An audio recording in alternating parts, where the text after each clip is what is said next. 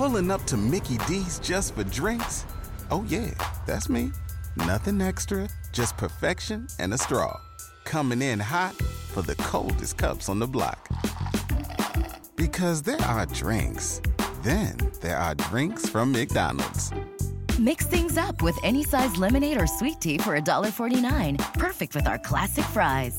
Price and participation may vary, cannot be combined with any other offer. Ba da ba ba ba.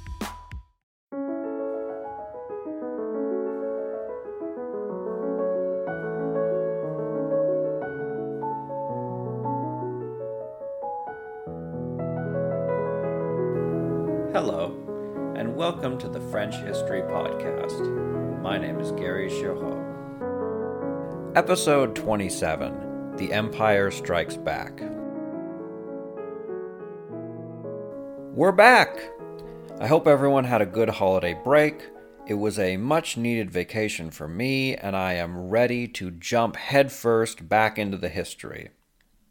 Before I get into today's episode, I want to lay out the next few because there is a lot to cover, and I think the best way to do it is to split the episodes thematically.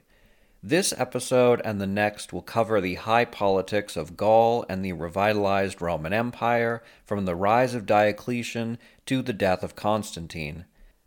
The following episode will cover this same period while examining the daily lives of the Gauls and those Franks and other Germans who entered Gaul. Then we'll turn to the rise of Christianity. For a long time, Christianity has been in the background of our story, but by the beginning of the 4th century, it emerges as one of the most important features of the Roman Empire and to a lesser extent, Gaul. Now, some of you may be wondering why I am using the word Gaul to describe this land rather than Gallia, which was the name of the Roman province for almost three centuries.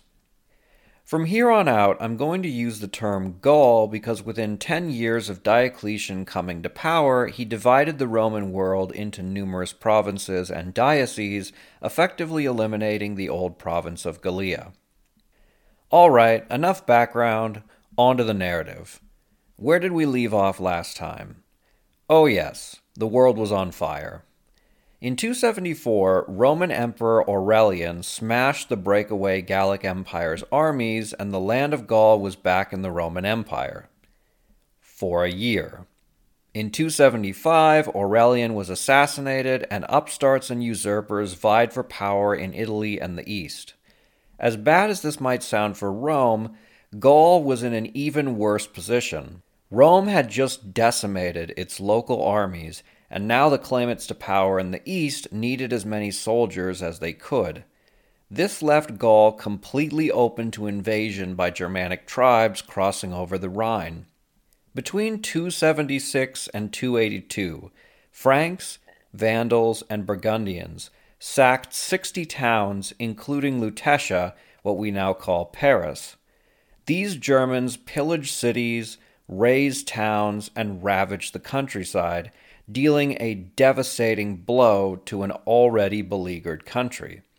Many Franks and Burgundians even settled within Gaul, creating their own communities with their own leaders and political structures.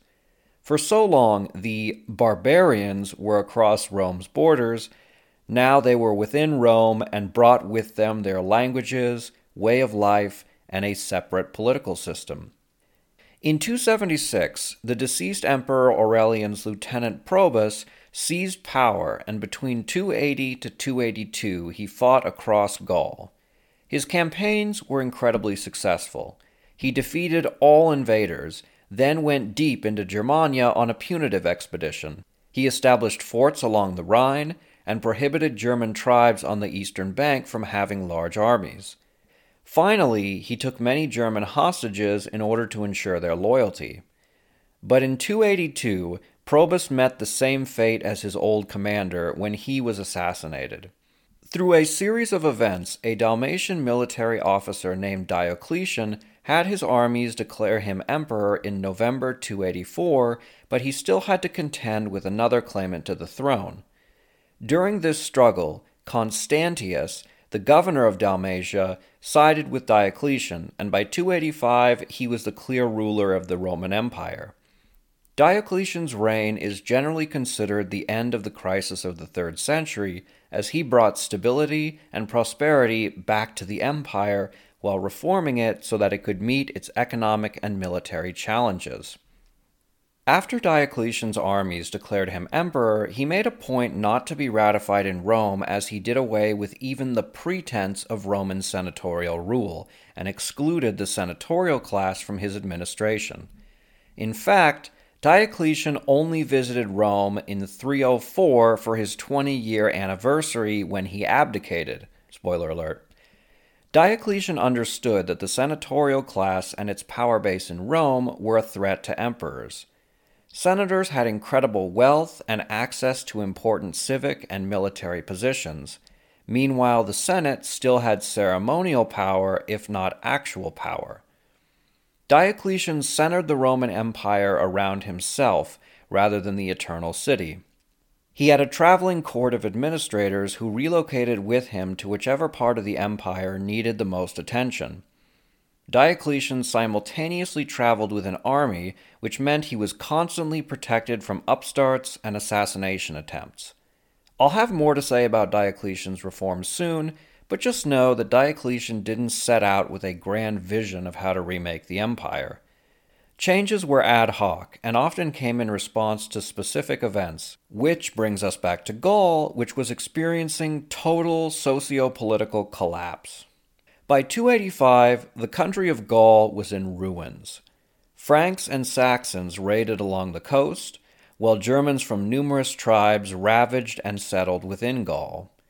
The small towns and countryside were devastated, while cities with walls became isolated worlds of Romano Gallic culture in a sea of lawless violence.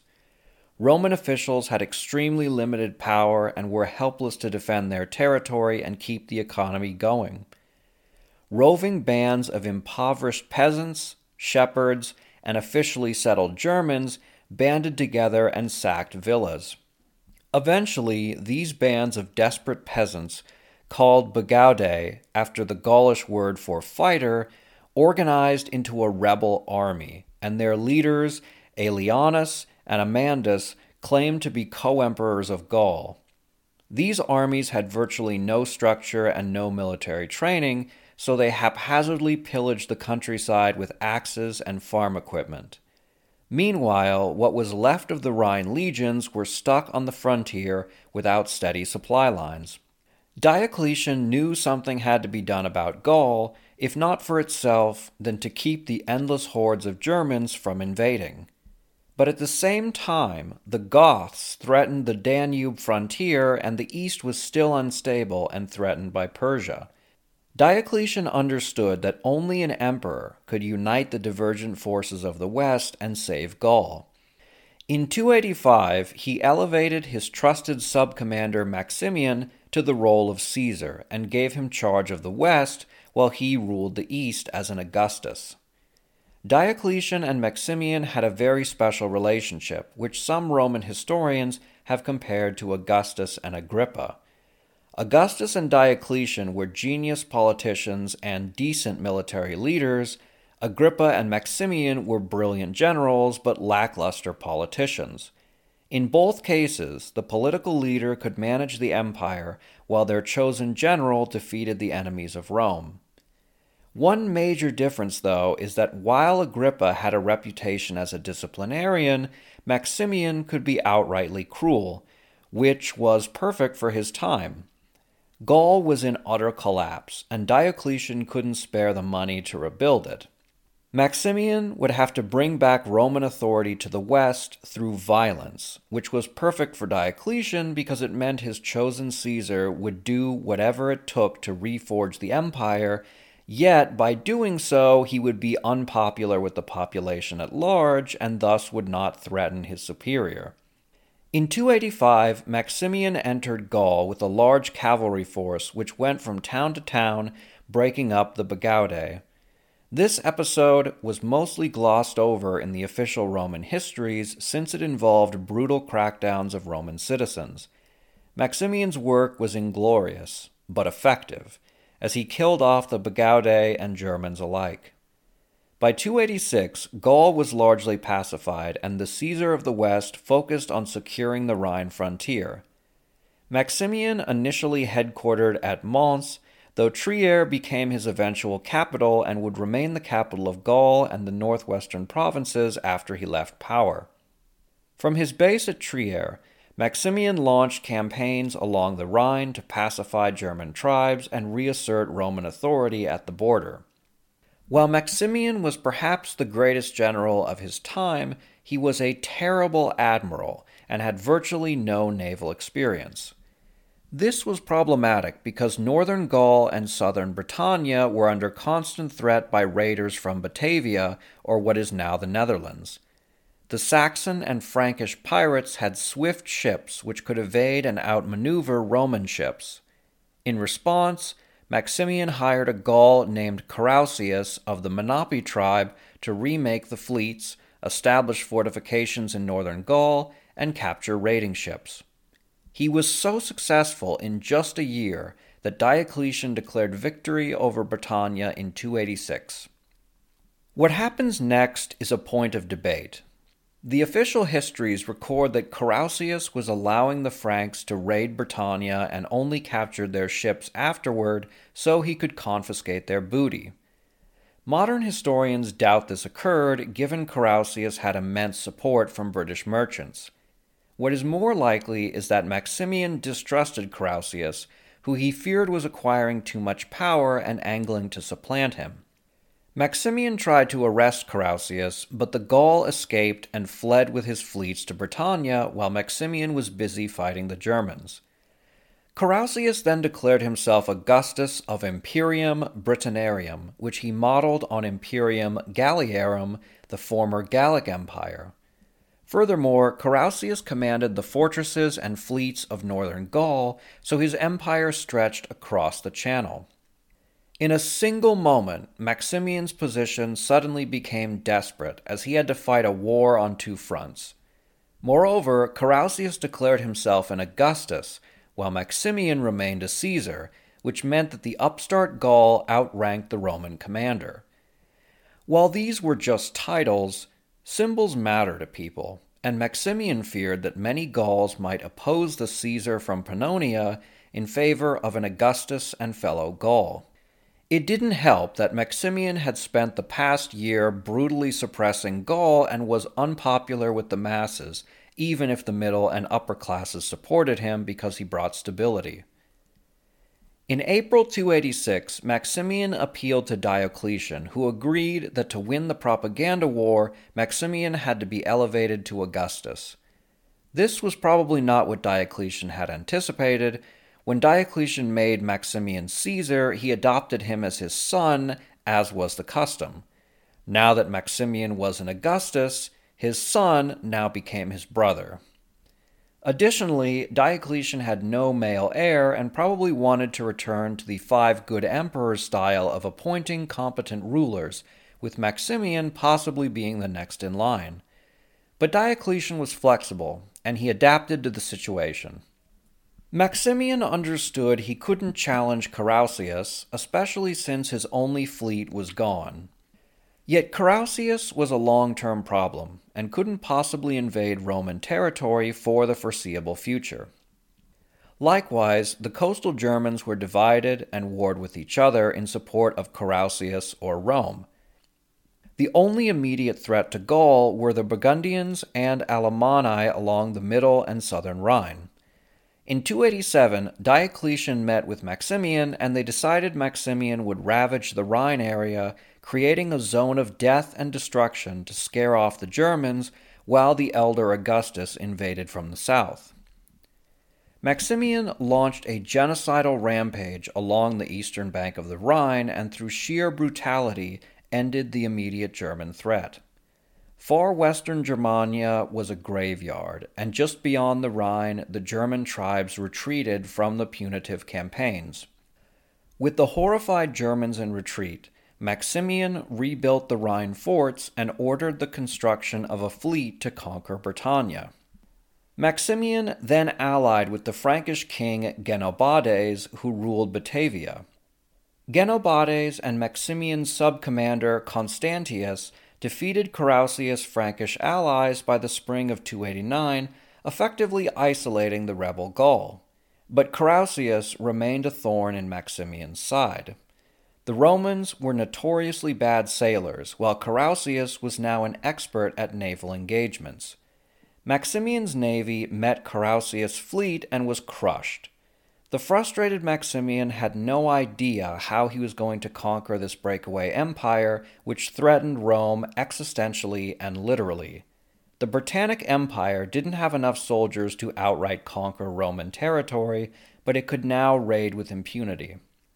Moreover, it was possible Carausius could acquire new allies east of the Rhine, meaning this empire was more than an embarrassment, but a real threat. Carausius was not some incompetent warlord, but an effective, well liked leader who excelled in administration and propaganda. Currency minted in Londinium, Colchester, and Boulogne was superior to Rome's debased currency. By this point, Diocletian had instigated a new imperial cult and equated himself with Jupiter and Maximian with Hercules. When Carausius heard about this, he equated himself with Neptune and even minted coins comparing himself to the god of the sea. By 289, Maximian's thoughts turned from Britannia and towards his own imperial legacy. He left Gaul and made a palace for himself at Mediolanum, or modern day Milan, convinced that he couldn't defeat Carausius. That year, he declared that his young son Maxentius would inherit his position as Augustus. Diocletian was furious that Maximian would make this decision without him, since Maximian owed his position to his old commander. Moreover, Diocletian refused to accept the secessionist Britannic Empire. In 292, Diocletian decided that two Augusti weren't enough to manage the empire. On the 1st of March 293 in Mediolanum, Maximian grudgingly acquiesced to Diocletian's demands and elevated Constantius as Caesar of the West in place of his son. Meanwhile, Diocletian elevated Galerius as Caesar in the East. Thus, the Tetrarchy was born. The Tetrarchy, or rule by four, fundamentally changed the nature of the Roman Empire by acknowledging its problems and attempting to correct them. Diocletian recognized that the Roman Empire was too large for two men, let alone one, to rule. The Tetrarchy meant that all regions were under the eye of a Roman emperor, making revolt less likely. Under this scheme, Diocletian ruled Egypt and the Asian provinces, while his Caesar Galerius ruled the provinces west of Anatolia and east of Italy. In the west, Maximian ruled Italy, Hispania, and Africa, while his Caesar Constantius ruled Gaul and nominally Britannia. These divisions were mostly ad hoc, and borders were probably general prerogatives not set in stone. Furthermore, the Tetrarchy wasn't very well defined legally. It was supposed to be a national system wherein each emperor made laws and had armies and courts. On paper, the Caesars had the same amount of power as the Augusti, likewise, the junior Augustus had the same power as the senior. The power arrangement wasn't meant to be legal, but deferential and cooperative. Let's look at the deferential aspect first. All of the emperors had similar legal powers, but the Augusti were far more revered throughout the empire. They had more experience and connections with powerful people Moreover, Diocletian sponsored a nationwide cult that equated him with Jupiter, the father of the gods and ruler of all existence, and Maximian as Hercules, the greatest soldier who ever lived. For most Romans, to go against the will of Diocletian was to sin against the will of heaven itself. The same goes for disobeying Maximian, albeit to a lesser extent. Finally, the Augusti ruled over wealthier and more populous regions than the Caesars. So while all the emperors were equal on paper, the Augusti and Diocletian especially had far more power, resulting in a system of deference from the Caesars to the Augusti and the junior Augustus to the senior. Now let's look at the cooperative aspect. marriage alliances held the tetrarchy together. In the west, Constantius divorced his wife to marry Maximian's stepdaughter Theodora, and in the east, Galerius married Diocletian's daughter Valeria, after which her name became Galeria Valeria. That's right, Galeria Valeria. I swear I am going to forget half of all the great scientists, emperors, and explorers I read about, but I am going to remember Galeria Valeria. Additionally, the Augusti adopted their Caesars into the family and were supposed to abdicate after a 10 year reign, at which point the Caesars would become Augusti. This system would theoretically offset rebellion since the most powerful and ambitious men would naturally rise to power. Emperors were forced to cooperate since some problems were too large for one man to deal with. As we shall see, when Constantius tried to reconquer Britannia, he depended on Maximian holding the Rhine frontier. Finally, because the prerogatives were largely undefined, the emperors had to negotiate solutions to mutual problems and take counsel with each other. Today's episode is brought to you by Factor. Factor's delicious, ready to eat meals make eating better every day easy. With over 35 different options a week to choose from, including keto, calorie smart, vegan, and veggie, and more, there's always something new and delicious to enjoy. With over 55 nutrition packed add ons, Factor is your go to for all your dietary needs. Cheaper than takeout, healthy, and easy to prepare. Factor provides all the restaurant quality meals, snacks, smoothies, whatever you need, they've got it. And with food ready to heat and eat, you won't have to deal with the regular kitchen mess. Factor is giving out a special deal for our show's listeners. Head to factormeals.com slash frenchhistory50 and use the code frenchhistory50 to get 50% off. That again is French History 50 at factormeals.com slash French History 50. Sign up now. Your stomach will thank you later. While deference and cooperation held the Roman world together in theory, in reality, distance was probably the most important factor. The Tetrarchy as a whole never met, and these men rarely had to deal with each other. Diocletian wanted to create a unified empire with four leaders, but his system produced four separate powers semi united through trade, culture, religion, and a political system. Each emperor had their own capital. Constantius ruled from Trier, Maximian ruled from Mediolanum, Galerius from Sirmium on the Danube, and Diocletian ruled from Nicomedia though in reality the capital was wherever the emperor was. During this period, the office of the emperor changed so much that some Roman historians refer to this as the dominate to distinguish it from the imperial system set up by Augustus called the Principate. In the book Romans From Village to Empire, Mary Boatwright et al. note Diocletian's changes transformed the style of regime established by Augustus as the Principate, with the ruler claiming to be no more than first among equals, into what is now termed the Dominate, absolute rule by a remote dominus or master, elevated far above his subjects and approachable only through innumerable layers of officials and functionaries. When we think of Roman emperors, we tend to think of them as larger than life figures who demanded utmost obedience and worship. Under the Principate, this was legally not the case, though in practice, megalomaniacs like Caligula, Nero, Commodus, and others demanded reverence upon pain of death. Under the Dominate, Diocletian created a system of absolute obedience to the person of the emperor. Diocletian knew Rome could not survive much more internal strife that typified the crisis of the third century, and so his system enshrined deference to the emperors who were worshipped as living gods and whose words carried unquestioned legal authority, unchecked by the Senate or older traditions. When an emperor visited a city, he was greeted with a lavish procession ceremony, and all people had to prostrate themselves when entering his presence. Under the Principate, individuals could petition the emperor, who was expected to perform ceremonial functions and work in concert with the Senate.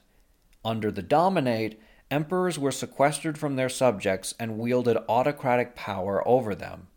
Moreover, the aristocracy under the Principate owed their wealth and power to personal titles.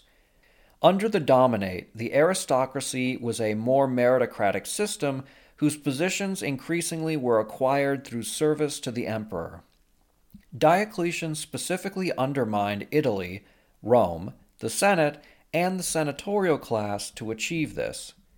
Under the reorganized empire, Italy lost its tax free status and became just another province. Emperors were legitimized by their seniors and were no longer ratified by the Senate or acclaimed by soldiers. Moreover, under the Principate, the empire was divided between senatorial provinces and imperial provinces, but Diocletian made all provinces subject to imperial administration. Finally, emperors were far less likely to visit Rome. Diocletian only did so for his 20th anniversary, while Constantius never visited it. Finally, the emperors patronized their new capitals and built lavish palaces in them, while the Roman palaces were left to decay. Perhaps Diocletian's greatest contribution to the empire was the development of an enormous state bureaucracy. During his reign, Diocletian doubled the number of provinces to 101, making them smaller and more manageable. The provinces were roughly split between the militarized frontier, which was concerned with defense, and the inner empire, which focused on economic production. Then he created 12 new political units called dioceses, which were groupings of multiple provinces ruled over by a vicar. The old Roman provinces of Gallia, Belgica, and the two Germanies were split between Viennensis, which was most of the south, and Galerium in the north and east. Diocletian was rightly paranoid about usurpers and split the civil and military administration. This hamstrung any would be usurper generals since the military depended on civilian administration for its supplies. This also made both services more effective because they were more specialized. The well educated, law minded Roman administrators didn't have to learn about military tactics. Meanwhile, soldiers could focus solely on fighting. This meant less educated career soldiers could advance, which was particularly important since Germans, Goths, and other non Romans increasingly entered into the military. Now that Roman soldiers didn't have to be educated in law and philosophy, hell, many were even illiterate, wise German tacticians rose up the ranks and became an essential part of the Western military. Speaking of the military, Diocletian made major reforms to that as well. He understood that the age of pitched battles was largely over. Instead of a large, semi mobile army, Rome needed smaller, rapid forces to counter raiders. Diocletian decreased the number of men in a legion from roughly 5,000 to 1,000. Then he split the military between the mobile cavalry led forces and the infantry who held strategic locations. Furthermore, he did away with much of the old Roman style all purpose army tactics. Romans no longer carried all their gear with them, but had gear stationed in fortresses and walled cities. Furthermore, the armies no longer built a fort every night only to burn it in the morning. After all, many cities now had their own walls, which troops could hide behind. Under Diocletian, soldiers traveled from defensive location to defensive location. The old, infinitely hardy Roman soldiers of Julius Caesar's day were no more, but in their place, Diocletian created a segmented, more responsive military apparatus which could repel barbarian invasions while simultaneously incorporating them into the army. All of these reforms meant there was continual correspondence between administrators. This meant there was more information and the administration was more responsive to economic and military needs. At the same time, the expansion of bureaucracy and the military was very expensive at a time when Rome was struggling economically, especially Gaul, which was only just recovering from its worst period since Vercingetorix's war to the death against Caesar over 300 years prior. Diocletian reevaluated Roman coinage, made a fairer and more practical tax system, and eliminated tax exemptions. New censuses determined tax assessments, and tax rates could even be adjusted yearly, which meant taxation was less arbitrary. Finally, the government accepted payment in kind, which was crucial due to Rome's still unstable currency. All of these reforms fundamentally transformed the Roman world. From Augustus to Antoninus, the Roman Empire was the world's largest forum where people, goods, and ideas crisscrossed the Mediterranean, which was made possible by a well guarded series of borders. Now, Rome was in survival mode. Taxes were high, all landowners were conscripted into the army or had to find a replacement. The borders were semi porous, and their function was to allow small groups in while keeping out large waves of migrants that might overwhelm the provinces. Finally, the empire was divided between west and east, and further divided between four regional rulers, each with their own courts, capitals, and administration. The old Rome was gone, as evidenced by the fact that Rome itself was no longer the nation's capital. Instead, Rome was centerless but adaptive, its indomitable strength exchanged for flexibility. All of these changes had an enormous impact upon the Roman world, of which Gaul was probably the most affected. The Gallic population and economy was too weak to hold off Germanic invaders by themselves. All of these reforms meant that Franks were continually resettled within Gaul and incorporated into the army as infantry, but increasingly as military commanders. And Constantius didn't just settle allied Franks within his territory, he went so far as to resettle prisoners of war within Gaul, though he scattered them across Gaul so that they didn't link up with other tribes and cause trouble. Under Constantius, Gaul revived and transformed. The mass settlement of Franks replenished the population, especially the military, and brought in more taxable wealth. By the end of Constantius' reign, Gaul was a well populated territory with a decent economy. But Celtic Gaul was in marked decline as the German tribes began remaking the land in their own image. But I'm getting ahead of myself. Constantius still had a major obstacle to face the reconquest of northern Gaul and Britannia. Constantius knew that his position as Caesar, his legacy, and the inheritance of his young son Constantine all depended on defeating the secessionist state. Constantius learned from Maximian's failures and decided that instead of meeting Carausius in pitched naval battle, he first had to reconquer northern Gaul. Constantius marched an army to the walled city at Boulogne and prepared for a siege. He then employed the old Roman tactic of clever engineering. Constantius' soldiers created a makeshift dam around Boulogne's harbor and filled it with stones. Trapped and isolated from reinforcements and food supplies, the city surrendered. When the other northern Gallic cities heard about this, they quickly pledged their loyalty to Constantius and Rome. Over the next two years, northern Gaul was back under Roman control. The loss of northern bases in Gaul was a death blow to the breakaway empire. Without them, Britannia had no way of preparing for a naval invasion. Britannia had a fantastic navy, but a woefully inferior army, meaning that if the Romans could land an army, the war would be over in short order.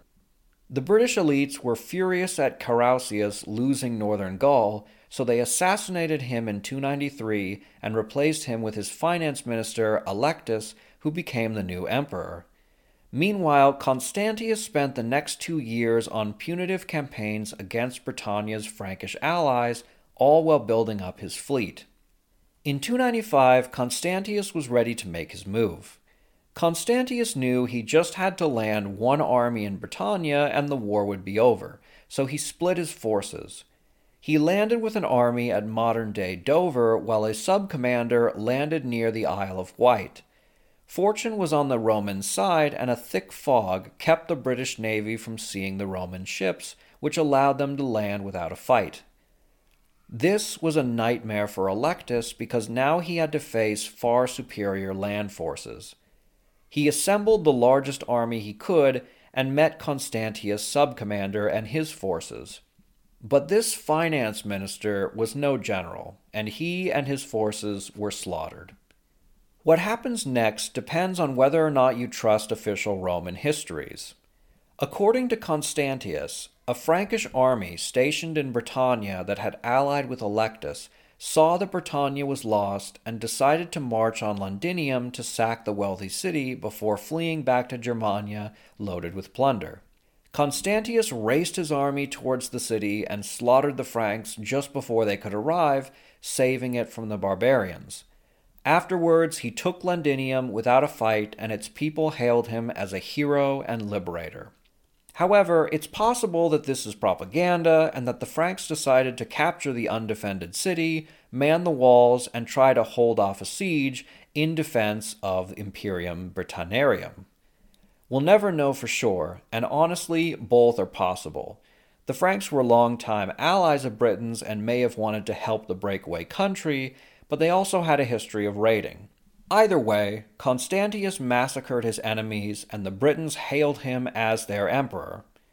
Because what other choice did they have? By 296, Constantius eliminated all of the rebellious Britons and brought Britannia under Roman rule and his own personal jurisdiction. Constantius had secured his place as a Caesar and future Augustus by stabilizing the West the Roman world was secure and prospering under the Tetrarchy. But if we look past the propaganda, we can see a number of problems developing under the surface. Diocletian envisioned the Tetrarchy as a cooperative arrangement, but he was wise enough to know that each emperor's personal ambitions outweighed their love of a prosperous Rome. As such, the senior Augustus kept Constantius' son Constantine with him as an unofficial hostage to ensure Constantius' loyalty. This wasn't an immediate problem since Diocletian treated Constantine with respect, made him a prominent member of high society, and taught him the ways of war. But the Eastern Caesar Galerius viewed Constantius as a threat to his power, and it became clear to everyone that as soon as Galerius replaced Diocletian, Constantine's life would be in danger. The other major point of tension in the empire was over religious divisions. From Rome's founding through the reign of Marcus Aurelius, the overwhelming majority of Roman citizens practiced Roman polytheism. From our modern perspective, Roman polytheism wasn't a unified religion, as people across the empire worshipped numerous different gods and had wildly different beliefs. Yet, there were common religious rites, practices, and a national priesthood with the Pontifex Maximus as its head, usually the emperor. Furthermore, Roman polytheism was tied to the worship of the city of Rome, the patron deities of Rome, and of the emperors themselves. In Rome, one might worship Jupiter, while in Thebes, one might worship Ra, but priests in both places exonerated the glory of Rome, equated the leader deities with the emperors, and were part of a Roman state system that furthered the interests of the empire. Before the 3rd century, mystery religions and cults represented the largest religious minorities. These had always been a part of the Roman Empire, and expansion into the east brought Zoroastrianism and the cult of Mithras into Roman territory, along with the relatively small religion of Judaism. But these religions had relatively few followers. During the crisis of the 3rd century, Roman temples were neglected, the priesthood was in chaos, festivals went unfunded, and the spiritual needs of the Roman people were ignored or maligned by the Roman state. Since Roman religion was tied to the state, the 49 years of continual bloodshed, plague, economic decline, and chaos made many turn away from traditional beliefs. During this period, two small religions in the Eastern Roman Empire skyrocketed in popularity Manichaeism and Christianity. I'm not going to dwell much on Manichaeism because it didn't have much presence at all in Gaul or the West, but it's worth briefly mentioning. Manichaeism was a religion founded in Persia in the 3rd century CE and shared many similarities with Christianity as it postulated a dualistic universe of good versus evil. However, Manichaeism died out due to persecutions in the Eastern Roman Empire, Persia, and later Islamic kingdoms, but that's a different story. For our story, what's important is that Manichaeism and Christianity were two monotheistic religions rapidly supplanting Roman polytheism.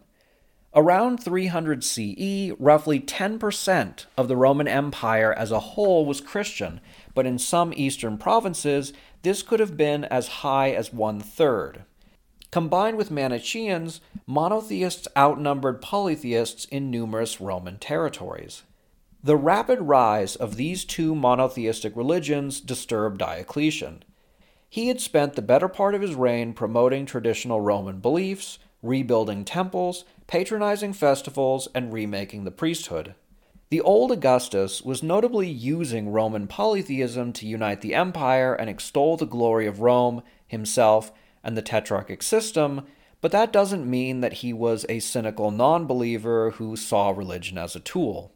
By all accounts, he was a devout believer in the old gods. He believed that these new monotheists who refused to engage in ritual sacrifice offended the gods, which in turn threatened Rome's security. Moreover, these monotheists didn't acknowledge the emperors as living gods, which undermined their authority. Diocletian disliked monotheists, and particularly Christians, due to their large population. But he was worried that persecutions would do more harm than good, Meanwhile, his Caesar Galerius consistently told Diocletian that something needed to be done about the Christians, and he was more than willing to spill some blood to restore the old ways.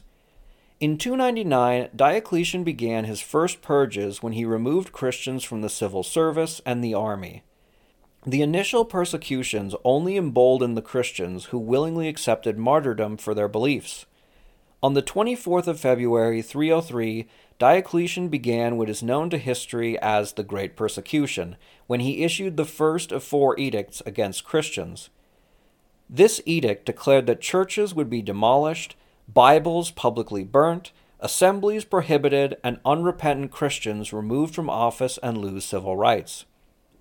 This was followed by a second edict which arrested bishops and priests, and a third edict which allowed clemency for those who offered sacrifices. A fourth and final edict demanded that all people engage in public sacrifice and those who refused would be executed. These edicts caused a great deal of violence and turmoil in the East. But in the West, the edicts were largely ignored. Maximian only enforced the first edict, which meant Christians in Italy, Hispania, and North Africa were pushed out of public life but otherwise left alone. Meanwhile, Constantius barely even followed the first edict. He ordered a few churches burned and removed Christians from his own court, but otherwise left Christians alone. Constantius probably didn't have any particular affection for Christians. There's no evidence he ever converted, despite Constantine's later propaganda. For Constantius, Christians weren't a problem because there really weren't many in the West. Perhaps 5% of the population of Gaul were Christian. There were some Christians in high ranking positions, and the major cities had temples, but otherwise they were a small, quiet minority.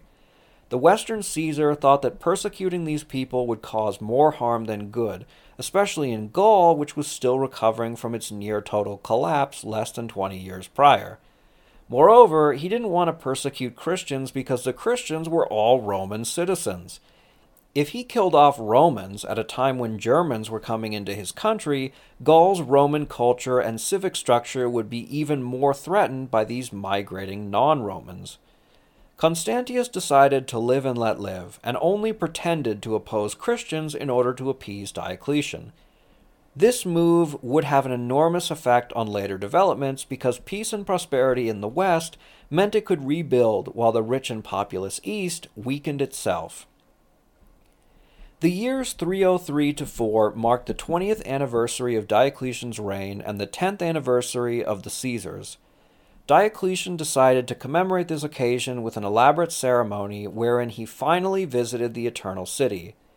While there, Diocletian fell deathly ill in the winter of 304 to 305, and many Romans believed he had passed on.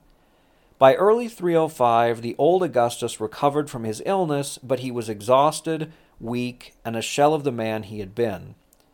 With his final act as emperor, he decided that he and Maximian would retire, give up their position as Augusti to their Caesars, and elevate two new Caesars to take their place. Diocletian had an incredible career and was hailed as the savior of Rome. He had brought it from the brink of collapse and created a political, administrative, military, and economic system that addressed the challenges of his time.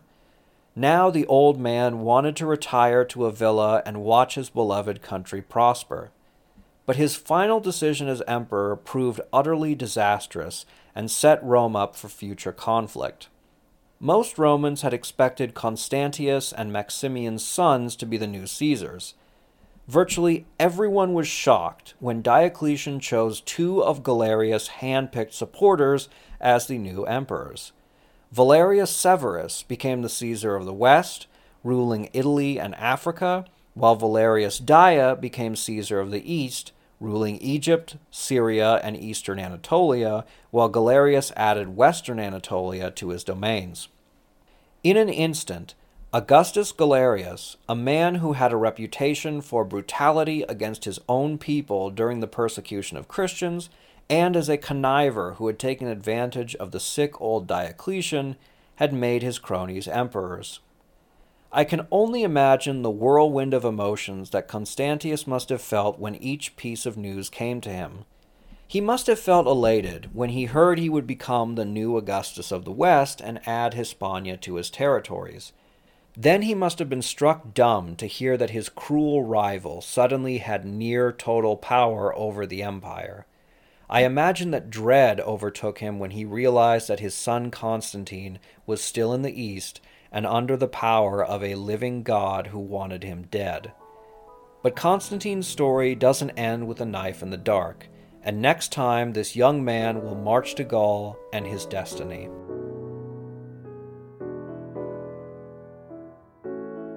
As always, donations keep the podcast going so if you would like to make a one time donation or become a patron, please consider doing so. Thank you very much for your continued support.